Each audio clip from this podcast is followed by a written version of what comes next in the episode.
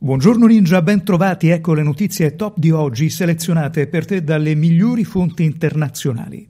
And to all of my wonderful supporters, I know you are disappointed, but I also want you to know that our incredible journey is only just beginning. Thank you, God bless you, and God bless America.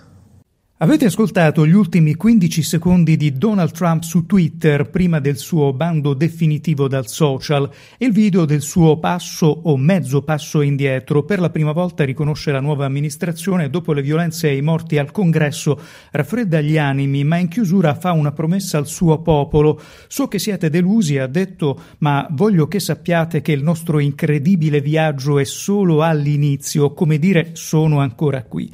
Nel frattempo i big della tecnologia tecnologia hanno sospeso la vita digitale del presidente uscente, su questo fatto enorme gli storici dei social sono già pronti a versare fiumi d'inchiostro. Di certo la fine del mandato di Trump ha assunto ormai i contorni dell'emergenza nazionale anche sul web. Cosa potrà succedere ancora fino al 20 gennaio, data dell'insediamento di Joe Biden? L'America è aggrappata a questo punto interrogativo.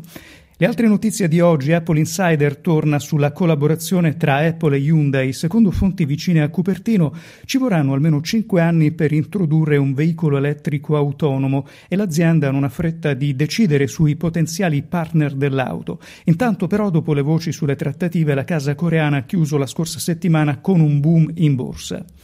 Netflix UK aumenta i prezzi, il servizio diventerà più caro di una sterlina per gli utenti inglesi. Il pacchetto mensile standard passerà a 9 sterline e 99. La variazione, spiega l'azienda, riflette gli investimenti fatti per nuovi programmi e film e per migliorare il prodotto. In chiusura rullo di tamburi il digital tool, disordine da scrivania. Sì, sto parlando con te.